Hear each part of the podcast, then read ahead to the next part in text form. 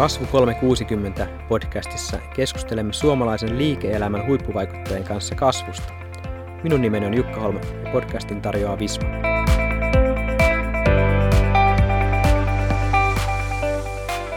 Tänään meillä vieraana Mikko Alasaarela, tekoäly-yrittäjä. Tervetuloa.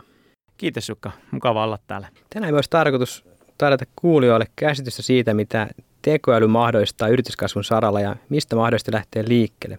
Mikko, sinulla on lyhyt Nokia-historia viime vuosituhannelta, mutta sen jälkeen olet ollut sarjayrittäjä erilaisissa teknologian yrityksissä niin San Franciscossa, Berliinissä kuin Oulussakin. Kun näitä yrityksiä katsoo, niin näyttää siltä, että yhdistävä tekijä on tämmöinen uudet, uudet ja disruptoivat teknologiat. Kerrotko omin sanoin vähän taustasta? Joo, kiitos. Tosiaan mä oon aina lähtenyt tähän yrittäjyyteen teknologian näkökulmalta. Ö, ensimmäisenä ajatuksena on ollut se, että rakennetaan jotain sellaista, joka voisi luoda disruptiivista muutosta positiivisempaan maailmaan hyvin, hyvin erilaisilla taustoilla. Siis on tehnyt pelialalla, on tehnyt nanooptiikkaa, on tehnyt enterprise softwarea, ö, ollaan tehty mobiilia ö, ja nyt tällä hetkellä lohkoketjujen ja tekoälyn parissa. Ö, viimeiset oikeastaan melkein kymmenen vuotta jo jollakin tavalla vaikutusalgoritmien ja tekoälyn parissa. Kerroksä tästä nykyistä vähän tarkemmin vielä, mitä, mihin tänä päivänä aika, aikana menee yrityksessä?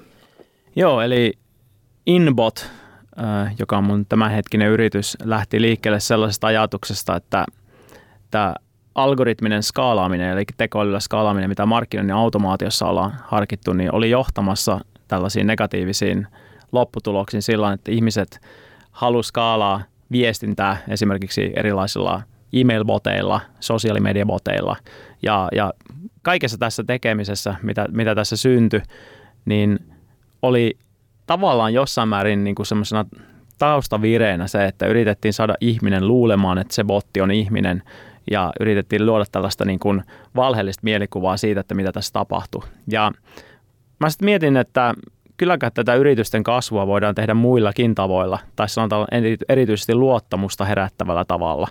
Ja lähdin silloin alkuvaiheessa tutkimaan, että voitaisiko me jotenkin rakentaa sellaista tekoäly, joka auttaa ihmisiä lisäämään luottamusta toisensa kanssa sen sijaan, että se tuhoaisi luottamusta. Ja tästä nousi sitten tämä InBotin idea. Eli me lähdettiin rakentaa tällaista graafia, joka mittaa luottamusta ihmisten välillä. Ja siinä oli, se oli tosi mielenkiintoinen seikkailu. Ollaan kokeiltu hyvin monenlaisia asioita. Ollaan eksperimentoitu erilaisten algoritmien kanssa. Ollaan eksperimentoitu myöskin erilaisten insentiivimallien kanssa. Ö, löytääksemme tavallaan tällaista ö, jonkunnäköistä graalinmallia siitä, että, että miten ö, yritykset, jotka haluaa perustaa liiketoimintansa eettiseen ja tällaiseen niin kuin kestävään kehitykseen, niin miten sellaiset yritykset voisi toimia pitkällä tähtäimellä kannattavasti hyödyntämättä mitään tällaisia, tällaisia tota, spämmiin tai kylmiin soittoihin tai johonkin muuhun perustuvia mekanismeja omassa myynnissä. No erittäin mielenkiintoinen aihe. Palataan ehkä tuohon vielä tarkemmin, mutta sen lisäksi mä tiedän, että kun tämä aihe on, on niin tärkeä suuri, niin sä oot nyt sitten kuluneen vuoden aikana, kun oot, oot palannut tänne Suomeen, niin oot, oot myös neuvonut eduskuntaa ja verottajaa, jotka on ihan puhumassa siellä, että miten, miten tätä uutta teknologiaa pitäisi nähdä niin kuin mahdollisuutena ja, ja miten se pitäisi ehkä huomioida niin kuin lainsäädännössä, verotuksessa asioissa, niin ettei ehkä nämä kaikki uuden teknologian startupit nyt sitten synny, synny ulkomaille, vaan saadaan bisnestä Su- Suomeen. Niin tota, kerrotko ensin vähän, että miksi tämä aihe on näin tärkeä sulle ja voit ihan lyhyesti kertoa myös näistä kyseisistä keisseistäkin. Joo, mä aloin joskus kaksituhattakahdeksantoista alussa nostamaan enemmän esille tätä sekä, sekä niin kuin tätä algoritmisen vaikuttamisen mahdollisuuksia. Mä olin jo siis aloittanut tekemään sitä omalla tasolla paljon aikaisemmin, mutta mulla nousi kova huoli silloin ensinnäkin tässä algoritmisen vaikuttamisen puolella siitä, että miten, miten ihmistä voidaan ohjata kuin pässiä narussa erilaisten tekoälyyn ja, ja tällaisen niin kuin ihmisen psyykkeeseen kohdistuvaan targetoinnin pohjalta. Ää, tästä nyt hyvänä esimerkkinä, me voidaan puhua tästä myöhemmin tässä myös, ää, on nämä notifikaatiot älypuhelimissa, jotka herättää sun mielenkiintoa ja sitten miten sen jälkeen niin pelataan sun käyttäytymistä sillä tavalla, että se johtaa sellaisiin lopputuloksiin, mitä nämä ohjaajat haluaa. Ja t- tätä kun seurasin ja samaan aikaan sitten perehdyin tällaisiin virtuaalivaluutta-insentiiveihin, joka oli tavallaan se kiinnostus siihen nousi, siis kryptovaluuttoihin ja muihin virtuaalivaluuttoihin jo paljon aikaisemmin, että mä olin mukana pelialalla kaksituhattaviisi - kaksituhattakymmenen ja siinä, vai, siinä jaksossa niin mä opin, että miten tällaiset pelien virtuaalivaluutat voi hyödyntää tavallaan ihmisten insentivointiin erilaisiin niin kuin käyttäytymismalleihin. Ja sitä hyödyntäen sitten lähdettiin katsomaan sitä, että voitaisiinko me rakentaa tällaisia pelillistettyjä insentiivejä myös myynnin puolella sillä, että, että niin kuin yritykset voisivat kasvattaa ja hyödyntää samantyyppisiä mekanismeja kuin peleissä tällaisilla eettisillä kestävillä tavoilla. Ja tämä sitten johti tähän eduskuntahommaan sitä kautta, että että niin, äh, mä innostun näistä kryptovaluutoista niin paljon, että mä sitten puhelin niistä julkisuudessa ja muuta ja, ja nostin niin kuin siihen liittyviä ongelmia esille Suomessa. Äh, asuin siihen aikaan Berliinissä, Saksassa, joka nyt oli jonkunnäköinen äh, lohkoketju ja kryptovaluutteen mekka. Siis kehityksen kannalta siellä oli todella paljon aktiviteettia alalla ja, ja hämmästeli vaan, että miten tämä Suomi nyt on jäämässä taas tässä asiassa jälkeen, vaikka teknistä osaamista oli ja, ja jopa yrittäjiä halua tehdä rakentaa näitä, näitä tapaamisia. Ja Ja nyt kun näitä projekteja sitten niin kuin viet eteenpäin, niin niistä siis suurin osa Suomessa suomalaisten rakentamista näistä kryptovaluuttaprojekteista valuu muualle. Niistä juuri mitään ei jäänyt Suomeen. Oli ehkä kaksi tämmöistä kryptovaluuttapörssiä, jotka jää Suomeen. Kaikki muut lähti. Ja mä sitten tuota kävin siitä asiasta vähän huutelemassa tuolla sosiaalisessa mediassa. No se herätti kiinnostusta sitten verohallinnossa ja myöskin eduskunnassa ja kävin sitten juttelemaan myös siellä aiheesta. En ole kokenut, että näitä asioita on ymmärretty kunnolla. Siis tällä hetkellähän siis tämmöiset kryptovaluuttoihin perustuvat, tässä sanotaan, että kryptovaluutat ylipäätään nähdään enemmän uhkana kuin mahdollisuutena, kun samaan aikaan nähdään tekoäly enemmän mahdollisuutena kuin uhkana. Ö, jos me katsotaan niin kuin puhtaasti tämmöistä uhkamahdollisuusmatriisia, niin, niin tekoäly on ihan valtavasti isompi uhka kuin mitä, mitä kryptovaluutat, siis kaikilla mahdollisilla tavoilla. Mutta tämä on tätä psykologiaa. Niin kun, että jos ihminen on alusta lähtien katsonut asioita uhkana ennemmin kuin mahdollisuutena, niin sitten se on uhka ihan sama, kuinka paljon sitä tulee mahdollisuuksia. Sama juttu toisinpäin, että jos olet nähnyt sen mahdollisuutena, niin ne uhkat ehkä vähätellä. Ja, ja tässä me päästään tähän vaikuttamiskuplaan josta mä, ja, ja, ja tähän niin kuin algoritmiseen vaikuttamiseen. Jos sulla olet sellaisessa kuplassa, jossa sulle kerrotaan, että kryptovaluutat on pahoja ja tekoäly on hyvä ja kaikki sun kaverit toistaa sitä samaa juttua, niin sulla on tendenssi uskoa, että tämä on, on se tämänhetkinen totuus. Ja nämä sillä tavalla liittyy toisiinsa. Mä kerron tammikuussa, kun olin, olin puhumassa tekoälystä eduskunnalle heille tästä algoritmista vaikuttamista vaalien aikaan, eli Brexit, Trump, kaikki nämä asiat ja muuta vastaavaa, ja se kiinnosti kovasti kansanedustajia, että voiko esimerkiksi Suomen vaaleja ohjailla ulkoapäin tällaisilla asioilla. Mä nostin muutamia esimerkkejä esille silloinkin. Siis kyllähän Suomessakin tätä vaikuttamista tehdään. Jessica Aro on niin kuin tietysti nostanut tätä erityisesti tätä niin kuin venäläisten vaikuttamista, mutta siis sitähän tekee kaikki muutkin, että ei tämä ole pelkästään venäläisten yksioikeus. Miten sä nostaisit, miten tämä tekoälykehitys niin kuin tänä päivänä, että missä me ollaan, niin kuin, jos silleen yrittää sitä yksinkertaistaa, niin että mikä on niin kuin tänä päivänä mahdollista? Voidaan mennä vaikka yritysten kautta, esimerkkien kautta, että onko se jotain semmoisia nyt onnistuneita yritysesimerkkejä, missä on hyvin, hyvin oivallettu nämä tekoälymahdollisuudet ja päästy siihen, että hyödynnetään? Joo, siis mehän käytetään joka päivä tekoälyä, kaikilla, kaikki, siis joka ikinen meistä käyttää tekoälyä. Jos me käytetään meidän älypuhelinta, niin tekoäly on osana meidän elämää. Jos me käytetään Googlen hakukonetta, tekoäly on osa meidän elämää. Siis hyvin, hyvin monissa eri asiassa, mitä me näissä digitaalisilla laitteilla tehdään, niin siellä on mukana tekoäly taustalla. Syy, miksi Google löytää sulle aina hakutulokset hyvin nopeasti ja hyvin, hyvin tarkasti sen oikean vastauksen kysymykseen on se, että he hyödyntää tekoälyä näiden tulosten järjestelemisessä. Ihan samalla tavalla, niin kun tänä päivänä sä rupeat kirjoittamaan jossain sähköpostiohjelmassa jotain viestiä, ja sitten sen tulee sellaisia ehdotuksia, täydennyksiä tai automaattisia sanankorjauksia tai muuta vastaavia, niin kaikki nämä myöskin käyttää hyväksi tekoälyä. Hyvin paljon niin kun käytetään tekoälyä kaiken näköisissä tällaisissa myöskin sanotaan perinteisimmissä sovelluksissa, missä isosta datasta pitää saada irti jotain, jotain nopeita päätöksiä. Mä sanoisin näin, että, että jos puhutaan tästä yritysten Äh, mahdollisuudesta, niin, niin se ajattelumallin muutos täytyy tapahtua sillä, että pitää ymmärtää, että, että teknologia on muuttumassa tämmöisistä työkaluista niin kuin dataksi. Eli tavallaan data on se iso juttu, ja jos sä pystyt näkemään sen sen niin kuin tekemisen sen kautta, että, että se data on tosi arvokas resurssi sillä yrityksessä. Se on hyvin monella tavalla olemassa, se on ihmisten päässä, se on perinteisesti ollut ajateltu niin, että se ihmisten osaaminen ja se kertynyt osaaminen sillä yrityksessä on se niin kuin isoin assetti sillä yrityksessä. Mutta ää, tänä päivänä esimerkiksi Accenture, hyvänä esimerkkinä, niin ää, rakentaa tällaista analytiikkayksikköä esimerkiksi Münchenissä Saksassa, jossa, jossa ne niin kuin kerää koko sen konsultoinnista kertyvän osaamispuulin niin kuin tavallaan tämmöiseen niin kuin tekoälyohjattuun niin kuin isoon ää, dataleikkiin. Ja, ja kun ne tekee sitä tällaista mallia, niin siinä tavallaan kaikki ne konsulttiprojektit ja muut, niin kaikki se kertynyt osaaminen niin siirtyy niin kuin osaksi tällaista isompaa kokonaisuutta. Mun mielestä se on niin kuin todella järkevää ja fiksua. Ja kun mä juttelin esimerkiksi ää, muutamien tällaisten patenttitoimistojen kanssa, jotka on siis patenttijuristeja, ää, niin mä kysyin heiltä, että oletteko te rakentanut tällaista niin kuin dataleikkiä itsellenne siitä, että minkälaisia hakuja te olette tehnyt, patenttihakuja ja muuta vasta, oletteko te rakentanut tästä tämmöistä niin kuin datapuolia tähän tukemaan, niin sanoin, että ei, että kyllä meidän osaaminen on pelkästään meidän ää, patenttijuristien päässä. Mä sanoin, että aika varmaa, että tulevaisuudessa teidän kilpailijoilla tulee olemaan jonkunnäköinen datavarasto, johon on kerryttänyt kaiken sen niiden historiallisen osaamisen, ne pystyy sitä hyödyntämään, tehokka- hyödyntämään tehokkaammalla tavalla kuin ihmisten päästä. Miten tämä Accenture saa tämän datan? Nyt ihan mennään tuollaisen konkreettisesti. Miten he siis ihan nyt käytännössä konsulttidatan saa kerättyä? Tunneeko sitä tarkemmin? Mä en, mä en sitä niiden sisäisiä prosesseja, että millä tavalla ne kerää, mutta siis mulla on se ymmärrys, että siellä on lähdetty liikkeelle siitä ajatuksesta, että se koko organisaatio on täynnä, valtava, valtavan täynnä osaamista ja, ja se osaaminen täytyy kerryttää tällaiseen niin kuin ison tekoälyaivoon, joka sitten tulevaisuudessa voi antaa myös vastauksia kaikkiin kysymyksiin siellä niiden omassa, omassa toiminnassa. Eli käytännössä, jos mä siis itse uskon siihen, että kaikilla asiantuntijayrityksillä tulee tulevaisuudessa olemaan jonkunnäköinen pakottava tarve kerätä se historiallinen kertynyt oppiminen johonkin digitaaliseen muotoon, joka voidaan sitten tekolle hyödyntää. No onko tämä vähän sama nyt, vaikka tiedän, että esimerkiksi C R M tai järjestelmätoimittaja Salesforce mainostaa sitä, että kun käyttää järjestelmiä, niin siellä on se tietty data kertyy sen järjestelmän käytön myötä ja sitten se tekoäly pystyy, en tiedä millä tasolla heillä on se, mutta pystyy sitä dataa hyödyntämään antamaan sitten niin kuin oivalluksia ja ohjeita, että kannattaa ehkä kohdentaa toimintaa tämmöisiin aktiviteetteihin tai muihin.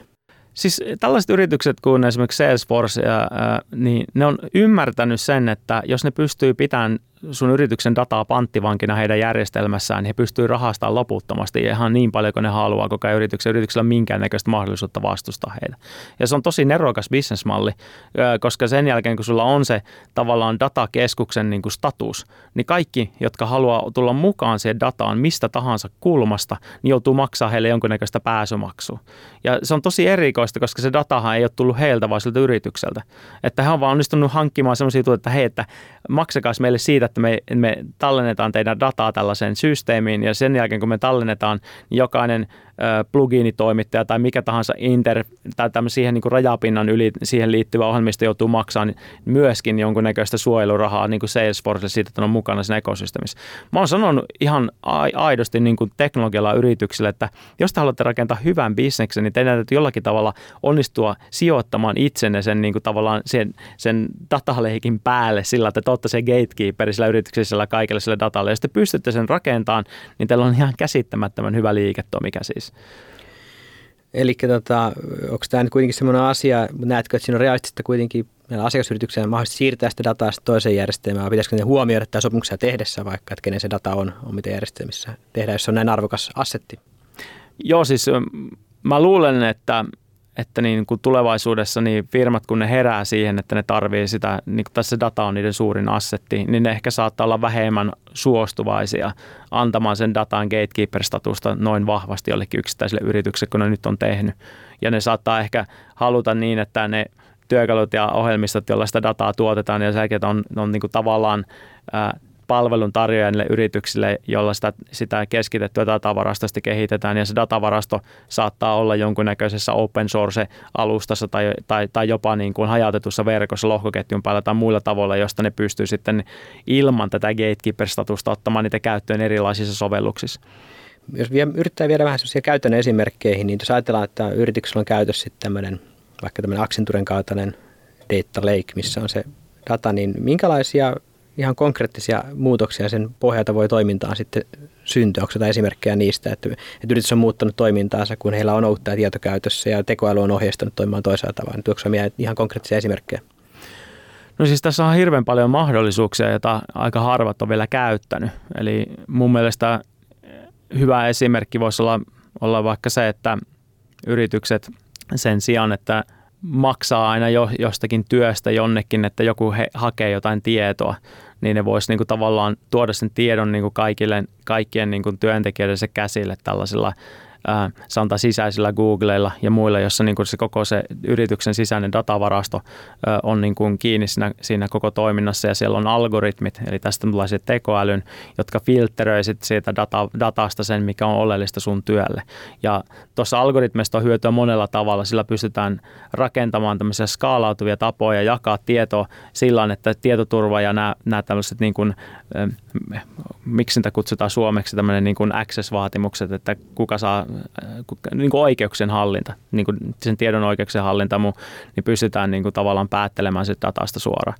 Ja jotkut tekee jollain tasolla sitä. Mä uskon, että siellä on niin kuin, niin kuin tavallaan jo tällaisia projekteja ollut menossa monissa yrityksissä, jotka tätä, näitä data lakeja rakentaa, mutta siis mun mielestä se hyödyntäminen on ollut vielä vähäistä. Mä näkisin niin kuin, ö, myös yhden merkittävän, no otetaan esimerkkiin pankeista, niin pankit on niin kuin kyllästynyt maksaa juristeille siitä, että ne käy läpi niiden niin kuin näitä lainapaperidokumentteja. Tämä on semmoinen aika iso movementti ollut niin kuin tavallaan koko maailmassa, että pankki sanoo, että hei, että me maksetaan viisisataa dollaria tunti jollekin juristille siitä, että se lukee meidän lainapaperin läpi, että onko se joku ongelma. Ja se on aika vähän lisäarvoa tuottava asia niin kuin viime kädessä, mutta se maksaa ihan sikana. Ja nyt sitten, jos laitat tekoälyn lukemaan sen tällä hetkellä, useimmat tällaiset natural language tekoälyt, jotka niin kuin lukee näitä juristidokumentteja, pystyy pääsemään tarkempaan lopputulokseen kuin yksittäinen ihmislukija sille dokumentille. Niin olisiko hyvä, että se lainapaperi, kun se tehdään asiakkaiden kanssa, niin sen lainanpaperin, tämän reviewin tai tämän niin kuin arvioinnin kävisikin läpi tekoäly ja se kertoo sulle, että onko tässä jotain ongelmia mahdollisesti. Ja sitten jos siinä ei ole mitään ongelmia, niin sitten se vaan pistetään eteenpäin varasto. Jos siinä on ongelmia, se menee jonkunnäköiseen eskalointiprosessiin. Ja tämä on nyt automatisoitu jo monissa paikoissa ja mun mielestä ihan paljon, todella paljon tämmöisiä vastaavia mahdollisia sovelluksia löytyy.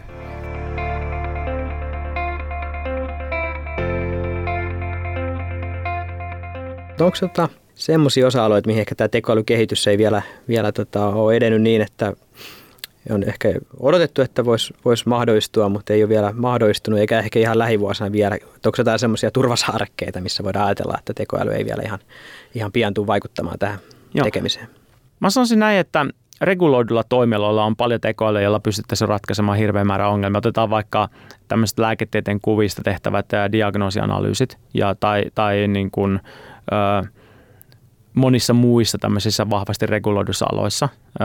Sopii myös tämä juristi, juristitoimiala ja myöskin niin kuin valtion hallinnon byrokratioissa on hirveän määrä asioita, joita pystyisi tekoälyä ratkaisemaan nopeasti. Ajatelkaa vaikka, vaikka tämmöisen niin kuin kansaneläkelaitoksen niin kuin tavallaan tekemä, tekemät päätökset vaikka niistä, niistä niin kuin maksuista, sanotaan vaikka asumistuesta tai muusta, niin olisi aika turhaa niin kuin enää analysoida näitä, näitä niin kuin hakemuksia ihmisellä. Mun mielestä se voisi ihan hyvin hoitaa tekoälyllä. Ja silloin se hauska juttu siinä on se, että, että niin kuin tällainen analyysi tehtäisiin niin kuin näin tekoälyllä, niin ainoastaan siinä tapauksessa siinä on jotain todella erikoista siinä tapauksessa, niin sitten se eskaloituu. Mutta kaikissa muissa tapauksissa päätös tulee heti. Ja tämä nopeus on tosi tärkeä se niin kuin toiminnan tehokkuuden kannalta. Mä oon esimerkiksi ehdottanut, että olisi hyvä tehdä sellainen ää, tekoäly, joka arvioisi Espoossa. Tämä on tämmöinen ihan läppäjuttu, mutta se on muista hyvä idea. Espoossa tehdään tämmöisiä niin kuin valituksia, kun joku tekee rakennusluvan hakeen omalle tontille, niin naapurit periaatteessa lähes automaattisesti valittaa siitä, että ne saa jollakin tavalla kiusattua sitä naapuria. Tämä on niin yleistä ja niin laajassa mittakaavassa.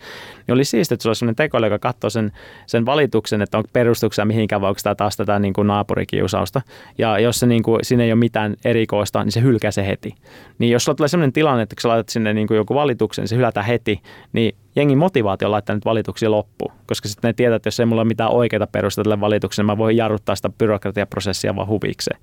Ja tuollaisessa tapauksessa säästettäisiin hirveän määrä virkaa ihmisten töitä niin kuin ihan turhasta tuommoisesta niin kuin ihmisten luomasta niin kuin ylimääräisestä byrokratiasta.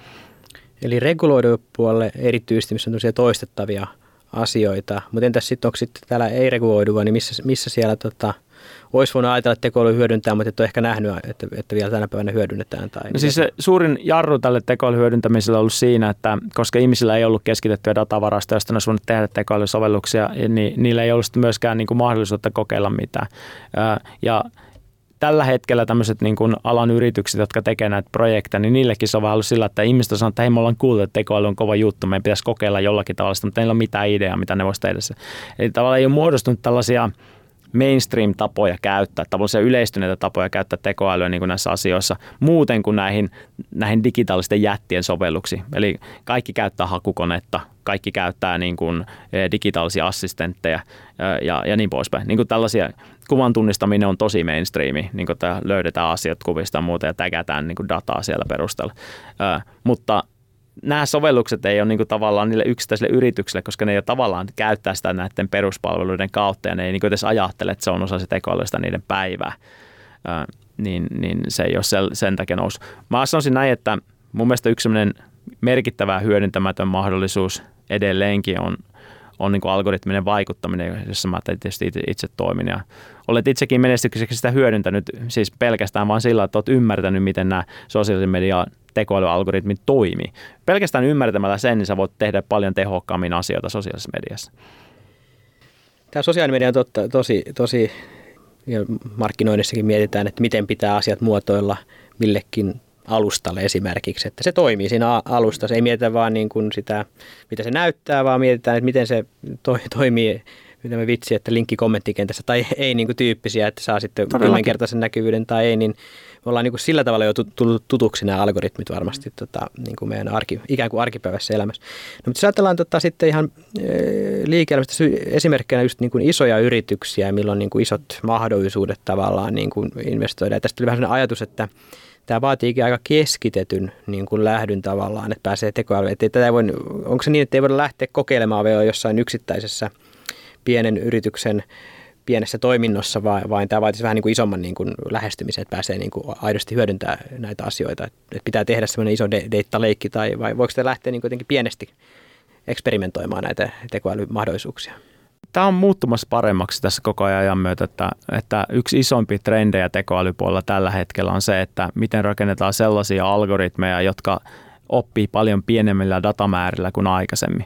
Että kun joskus muutama vuosi sitten vielä halusit tehdä jonkun algoritmi, joka tunnistaa kissan kuvasta jossain internetissä, niin se vaati miljoonia miljoonia kuvia, että päästiin semmoisen pisteen, että se tunnistettiin.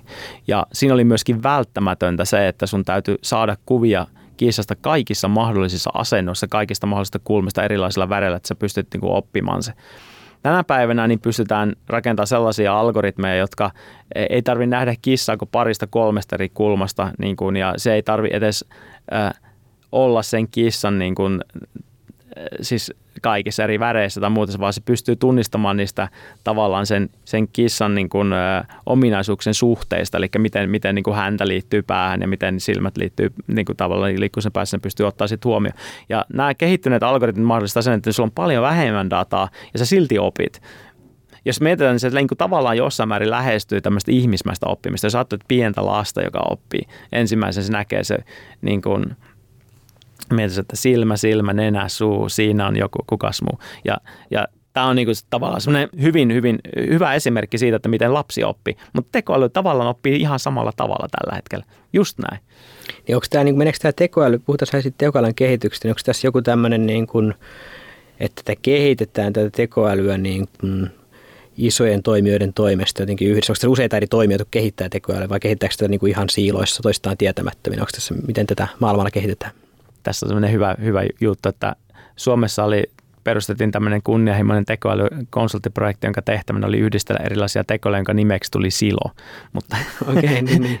mä, mä joskus mietin, että tässä ehkä nimi ei, ei tätä saattaa, jos se on ennen, niin se on huono juttu, mutta todennäköisesti se ei sitä ole, mutta se oli ihan hauska.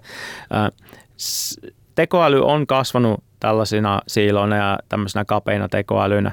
Se, mikä on hyvää tässä nykyisessä kehityksessä, on, että suurin osa näistä isoista yrityksistä, jotka on ollut aivan ylivoimaisella etumatkalla tekoälysuhteen, niin kuin Google, Microsoft, Amazon, Apple ja nämä, nämä isot pelurit, joilla on niin kuin valtavat määrät ollut dataa ja niillä on myöskin ihan rajattomasti resursseja investoida. Ne on ruvennut jakamaan niitä omia tekoälyalgoritmeja open sourcena kaikille käyttöön ja, ja tästä johtuen niin kuin TensorFlow ja kaikki tällaiset, niin kuin mitä Google on kehittänyt, niin on niin kuin yleisessä käytössä kaikilla. Ja mä näen, että tämä trendi tulee jatkumaan. Mä oon aika varma, että, että merkittävä osa tämmöisestä niin kuin tekoälyn perusinfrastruktuurista tulee olemaan avoimen lähdekoodin ohjelmistoja, joka mahdollistaa sen, että kuka tahansa tämmöinen ohjelmistokehittäjä, joka tulee mukaan alalle, niin pystyy ottamaan niitä käyttöön, niitä teknologioita ja hyödyntää niitä sitten omassa työssä. Et mun kaksikymmentävuotias poika hyödyntää maailman johtavien yritysten johtavia algoritmeja omassa, omissa koodausprojekteissa. Se tuntuu hienolta ja upealta asialta, mutta siis siitä tulee tällainen niin kuin se tekee niin kuin tavallaan jossain määrin tuo näille ohjelmoille tällaisia supervoimia, että päästä käsiksi. Siis mä tapasin tuossa yhden yrittäjän Tampereen startupin. He kertovat, että he on sitä, että joo, ne on tehnyt tämmöisen applikaation, missä tekoäly lukee tämän, tämän tota, tuotteen sisään. Ja, ja sitten kysyt, okei, että onko te nyt koodannut jotain tekoälyä, mutta oli se, että hei, no käyttää tätä Googlen alustaa. Mm. Eli onko tämä niinku nyt se lähestyminen, missä niinku vaikka suomalainen startuppi tai isompikin yritys voisi ottaa jonkun tietyn tekoälyalustan käyttöön ja lähteä sen päälle tekemään? Tämä on vai? Koko ajan mennyt eteenpäin. Että, siis tekoälyssä on ollut aikaisemmin niin kuin monia, monia niin kuin tällaisia esteitä. Että yksi este on ollut se, että, että sä tarvit valtavan määrän prosessointitehoa, kun sulla on ollut paljon kuvia, joita on pitänyt käydä läpi ja ne algoritmit rutkuttaa päivätolkulla jotain yhtä, yhtä niin kuin oppi, oppimiskierrosta. Ja tämä on ollut haastavaa siis niin kuin sen takia, että okei, no ihmisten tietokoneet ei ole ehkä skaalautunut tohon ja sitten tavallaan niin kuin serveri päässä se DevOps tai se niin kuin kehityspuolen asia, että mitä sä laitat semmoisen serverin, joka avaa sieltä nyt kaksikymmentä serveriä tähän laskemisen ajaksi ja sitten sulkee ne sen jälkeen, että sinne tule ylimääräisiä kustannuksia, niin sellaisia ei ole ollut aikaisemmin, mutta niitä on tullut markkinoille. Suomessa on ihan siis paikallisia startuppeja, niin kuin Valohai, joka, joka tekee tämmöistä DevOpsia niin kuin palveluna. Eli sä voit niin kuin spinnaa servereitä siihen sun machine learning tai se koneoppimisen prosessiin ja sitten niin kuin se automaattisesti heivaa ne resurssit pois käytöstä, kun niitä ei enää tarvi. Ja sä voit määritellä vaan sinne niin kuin heille sen prosessin. Sama juttu Google, nämä TensorFlow ja muut vastaavat, ne on tuonut tämmöistä platformitason niin kuin koodasta, että sä otat TensorFlowin kirjaston käyttöön ja sitten sä vaan niin kuin käytät sitä ilman mitään muutoksia niin kuin sen perus, peruskeissiin, niin se on yllättävän vähän koodia, mitä sun tarvii kirjoittaa, että sä saat tehtyä koneoppimista. Et kyllä tässä niin kuin enemmän on se, että, että, just, että, että ihmiset ei tiedä, mistä aloittaa ja millä tavalla hyödyntää. Siis potentiaali on ihan käsittämättömän suuri. Kokeillaan antaa muutama esimerkki, mikä on niin kuin, ehkä helpompi lähteä, jos joku toimiala on vähän niin kuin disruptoitunut tai disruptoitumassa. Tavallaan, että se on ison murroksen kourissa, kun on totuttu toimimaan tietyllä tavalla ja nyt sitten on, on tullut vaikka joku startup tai kokonaan uudenlainen toimija, toimija tai joku muu toimija, perinteinen toimija on täysin muuttanut toimi, toimintaansa hyödyntäen nyt sitten tekoälyä. Niin tuleeko tämmöisiä ihan konkreettisia esimerkkejä, että on otettu käyttöön ihan uudenlainen lähestyminen tekoälyä hyödyntää ja, ja muutettu sitten se logiikka. Puhuit lakitoimistoista, mutta näitä on varmaan moni, monenlaisia. Joku ihan mikä tahansa esimerkki. Jaa, tässä on niin kuin paljon erilaisia startteja, startteja tällä tekoälypuolella muuta. Mä oon ehkä ollut itse innostunut näistä tällaisista niin kuin impact-tekoälyistä, että, että nyt esimerkiksi on useita projekteja, jossa satelliittikuvista ja, ja valokuvista niin mitataan esimerkiksi niin kuin luonnon tilan muutoksia ja, ja sitten sen perusteella muutetaan sitä finanssitoiminnaksi sitä kautta, että esimerkiksi jos sä pystyt näkemään, että sun metsä niin kuin viljelijänä kasvaa tämän verran, niin sä pystyt niin kuin viemään sen dataan luotettavana tietona pankkiin ja pankki pystyy antaa sulle lainaan sitä metsän kasvua vastaan. Ja tällaisia asioita ei ole aikaisemmin pystytty mitenkään mittaamaan. Mistä sä pystyt tietämään, että kuinka paljon kuin metsä kasvaa niin kuin jossain ajassa. Sä voit arvata sen periaatteessa niin kuin tällain, tällain niin kuin perinteisten tiedon perusteella, että kuinka paljon puut kasvaa ja muuta vastaan, mutta jos sä pystyt todistamaan se niin kuin ihan visuaalisesti, niin onhan se aika hienoa, hienoa tietoa tähän. Ja mä oon sitä mieltä, että että tällaisia, niin kuin meidän pitäisi kytkeä tällaisia niin kuin tietoa, mitä me pystytään nyt saamaan datasta irti, mitä me ei aikaisemmin saatu enemmän tällaiseen niin kuin taloudellisiin insentiiveihin. Ja jos niitä pystytään rakentamaan hyvin, niin sieltä tulee tosi paljon merkittäviä muutoksia iso, niin kuin tosi nopeasti. Otetaan tämmöinen startup-yritys, joka lähtee tekemään, niin mun mielestä niitä opportuniteja, siis niin kuin monethan lähtee tekemään niin kuin sitä niin sanottua tekoälystartupia sillä, että ne rakentaa chatbotin. Ja sitten ne sanoo, että me ollaan tekoälystartup. lähes kaikissa tapauksissa, missä jengi sanoo, että on tekoäly, startup ja chatbot, niin se on, se on niin kuin tavallaan siinä määrin niin kuin valheellinen väite, että nehän ei ole itse kehittäneet mitään omaa tekoälyä, vaan on ottanut käyttöön jonkun ison yrityksen Facebookin tai jonkun muun platformin tekoälyllä rakentamaan alustan, jolla ne tarjoaa sitä chatbottia. Ja nyt jos sulla on chatbotti, joka joku Facebook käyttää Facebookin tekoälyä tai jonkun muun tekoälyä, niin joo, siis siinä on tekoäly, että sä niin kuin sinällään valehtele. Mutta siis niin kuin, että sä itse olet tekoäly startupyöllä sillä, että sä oot käytät toisten tekoälyä. Eli joku tutkimuksen mukaan neljäkymmentä prosenttia, äh, oliko se niin, että neljäkymmentä prosenttia eurooppalaisista tekoälystartupeista niin kuin ei sisällä yhtään tekoälyä. Ja oliko myös sellainen tutkimus, että ilmeisesti tämmöisten yritysten valuaatiot on korkeampia, millä on tämä tekoälyleima sitten mukana? On siinä tällaista hype, hypevaikutusta, että ihmiset haluaa niin kuin profiloitua niin moderniksi ja uudeksi, ja kyllähän tekoäly tässä mielessä antaa niille sellaista hypeä.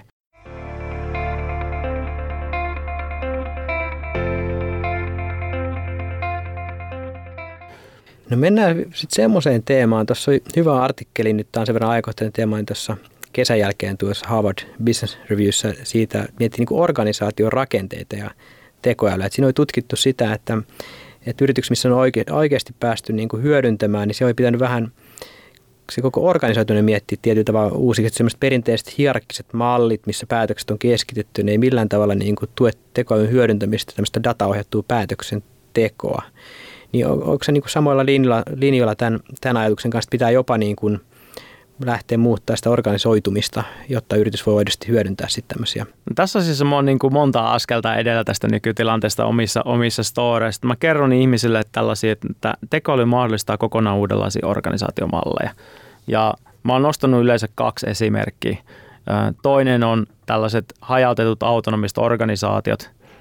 Aivan järjetön sanahirve, mä tiedän, mä selitän kohta, mitä se tarkoittaa. Ja sitten autonomiset agentit. Ja jos me ajatellaan sitä, mitä nämä on, niin aloitetaan vaikka sitä autonomista agentista. Autonomiset agentit on tekoälyjä, jotka pystyy tekemään taloudellisia päätöksiä. Eli sulla on niinku tekoäly, joka pystyy vaikka ostamaan sun toimitusketjussa sun toimittajalta osia tai tarvikkeita tai, tai lisää tavaraa hyllyyn kaupassa silloin, kun sieltä vähennetään. Sanotaan, että maidot on lopussa jossain kaupassa, niin tekoäly ostaa sulle lisää maitoa sinne kauppaan. Aika, aika järkeenkäypä sovellus. Mutta se on autonominen agentti. Se vaan monitoroi, että onko sillä maitoa, jos ei ole, niin otetaan lisää. Ja, ja se osaa tietää, että millä hetkellä se pitää tilata, että sillä on aina, aina niin kuin riittävästi sitä. Amazon käyttää tätä siinä Amazon Fresh-konseptissa, jossa niin kuin niillä on kauppeissa jo ihmisiä ja muuta, se koko ajan tilaa lisää tavaraa sinne täydentää. Niin se käyttää tällaista autonomista agenttia, joka vain koko ajan refreshaa sitä kauppaa. Ja, mutta tätä samaa voidaan hyödyntää hyvin monessa muussakin paikassa. Että, että sullahan voisi olla niin kuin vaikka autonominen vakuutusbrokeri tai autonominen joku muu, joka, joka myy jotain loppukäyttäjälle ja, ja siis jotain tuotteita ja palveluita. Ja sen ainoa tehtävänä niin kuin siinä on, on analysoida se datasta sen niin kuin asiakkaan tilannetta ja tarjota sille sitä niin kuin palvelua tai, tai muuta niin kuin sillä perusteella jollakin alennuksella tai jollakin palvelusetillä tai kokonaisuudella.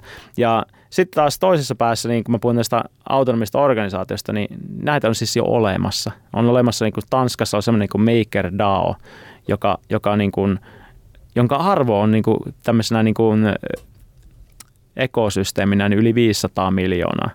Ja jos sä ajattelet, että sulla on sellainen ekosysteemi, joka on yli viisisataa miljoonaa, joka on autonominen organisaatio, sillä ei ole ketään ihmistä päättämässä mistään. Sillä on vain algoritmi, joka toteuttaa sen missiota.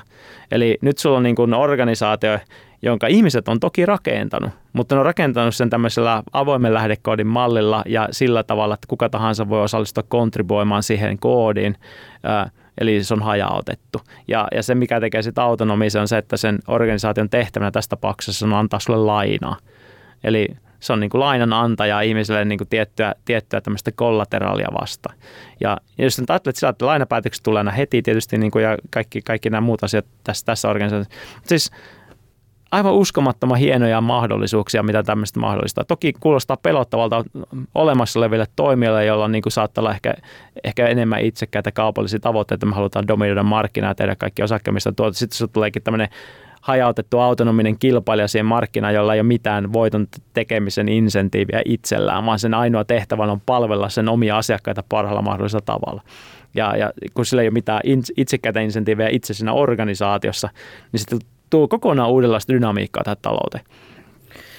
Huimia, huimia visioita. Tämmöisiä ehkä ei tietysti tällä tavalla lähde helposti vakiintunut toimia miettimään, että voisiko tehdä kokonaan ilman, ilman tavallaan niin kuin henkilöstöä esimerkiksi, jos mä ymmärsin oikein esimerkin, että Joo. siellä ei ole, ei ole työntekijöitä, mutta se toimii, toimii itsenäisesti sitten.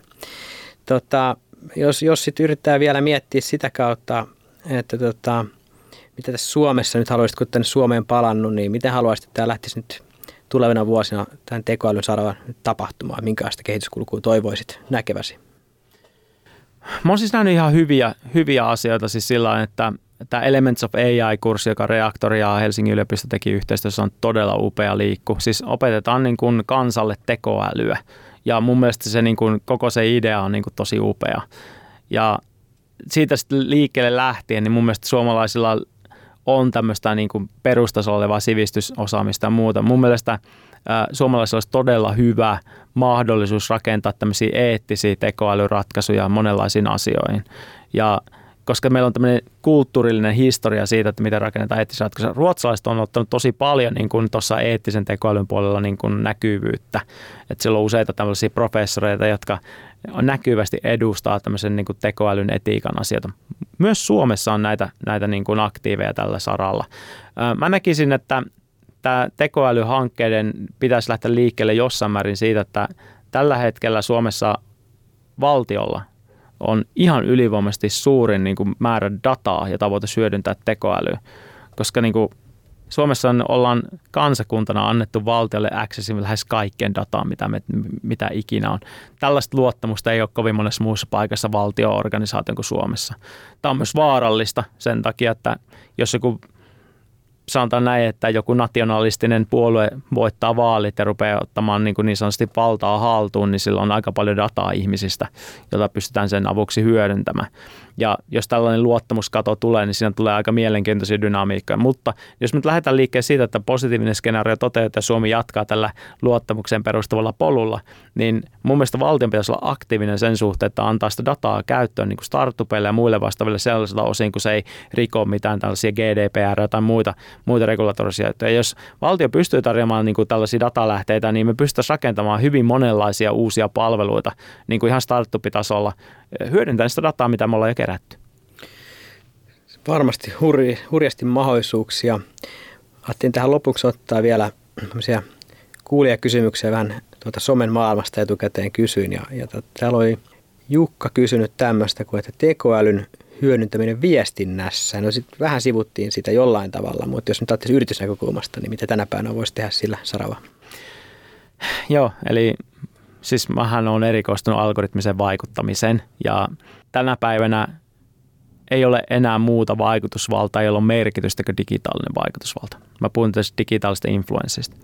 Ja digitaalinen vaikutusvalta on sen takia oleellista, että ihmiset viettää noin kaksitoista tuntia päivässä onlineissa ja, ja kun ajatellaan sitä, että kuinka monta muuta mekanismia sulla on niin kuin kohdistaa viestiä luku, lukemattomille ihmisille joka puolella maailmaa, niin se digitaaliset kanavat on se ainoa mahdollisuus. Ää, nyt tekoäly on tässä siinä mielessä mielenkiintoinen, että, että tekoäly mahdollistaa sen, että sä pystyt identifioimaan tästä valtavasta massasta ihmisiä ää, tällaiset filtterikuplat, missä ne elää. Eli sä voit katsoa, että hei, tämän, nämä ihmiset välittää tällaisista asioista, nämä ihmiset välittää tällaisista asioista. Ja sä pystyt räätälöimään sen viestin jokaisen filtterikuplaan niin kuin semmoisessa muodossa, että se on siinä kuplassa niin kuin hyväksyttävä tai kiinnostava. Koska ihmiset on tällä hetkellä sillä, että kun sulla, sä oot valinnut jo oman kuplas, niin sä oot aina oikeassa siinä kuplassa ja sun ei ikinä tarvitse haastaa sun näkemyksiä mistään. Sä voit olla niin kuin flat earth tavallaan niin kuin, äh, tukia sillä, että sä nyt uskot se, että maapallo on pannukakku. Ja sä löydät riittävän monta flat earth niin kuin tavallaan usko, uskovaista tässä asiassa, niin sä voit rakentaa siitä tällaisen filterikuplan ja uskoa siihen asiaan. Ja kaikki, mitä tulee ulkopuolelta, on vaan niin kuin hyökkäystä meidän uskoa vastaan. Et jos myyt flat earth t-paita, niin kannattaa kohdentaa viesti sinne flat earth yhteisöön. Niin, mutta siis mun pointti on se, että, että maailmasta löytyy niin kuin tosi paljon erilaisia tällaisia filterikuplia, mitä ihmeellisimpiä asioita. Ja jos et sä räätälöi sitä viestiä niille, niin sä et saa sitä viestiä läpi. Ja tässä niin kuin tämä algoritmisen vaikuttamisen ydin on. Sun täytyy ymmärtää, että ne on olemassa ja sun täytyy räätälöidä viestit niille yhteisöille semmoiseen muotoon, että ne pystyy niitä ottaa vastaan. Otetaan vielä yksi, yksi helppo tähän loppuun. Ehkä Antti kysyy, että olisiko jotain hyvää kirjaa, video- tai artikkelisuositusta, mihin kannattaisi tutustua? Mulla on useita kirjoja datasta, jotka on kiinnostavia, mä uskoisin tälle porukalle, että siis sellainen kirja esimerkiksi kuin Weapons of Math Destruction.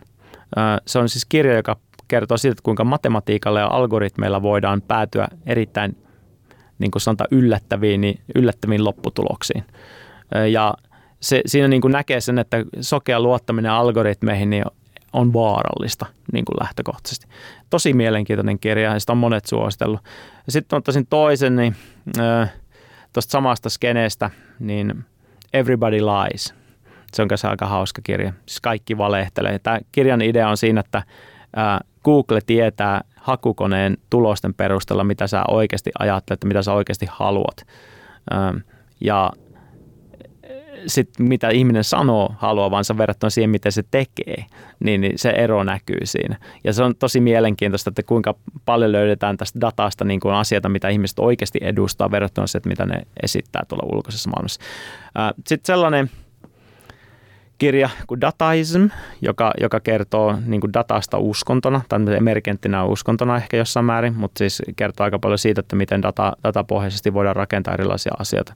Myös hyvin mielenkiintoinen kirja, kirja datasta. Ja sitten vielä viimeisenä, niin uh, How Not to Be Wrong, kuinka välttää olemasta väärässä. Ja tämä on matematiikka ja algoritmien perustava kirja semmoisella kulmalla, että, että niin kuin pitää ymmärtää ne perusteet ja premissit, Ää, niin kuin mitä ongelmaa ollaan ratkaisemassa, että sä niin kuin osaat tehdä oikeanlaisia valintoja. Mutta siis tässä on monta, monta esimerkkiä kirjoista, jotka kaikki auttaa ymmärtämään sitä, että kuinka me eletään jo algoritmien maailmassa, kuinka ne vaikuttaa hyvin monella tavalla meidän elämään ja, ja miten navigoida tässä maailmassa eteenpäin. Hei, erittäin mielenkiintoisia aiheita ja varmasti näistä voisi keskustella pidempään, mutta tällä kertaa niin aika oli tässä. Kiitos paljon, Mikko. Kiitos, Jukka. Oli mukava jutella.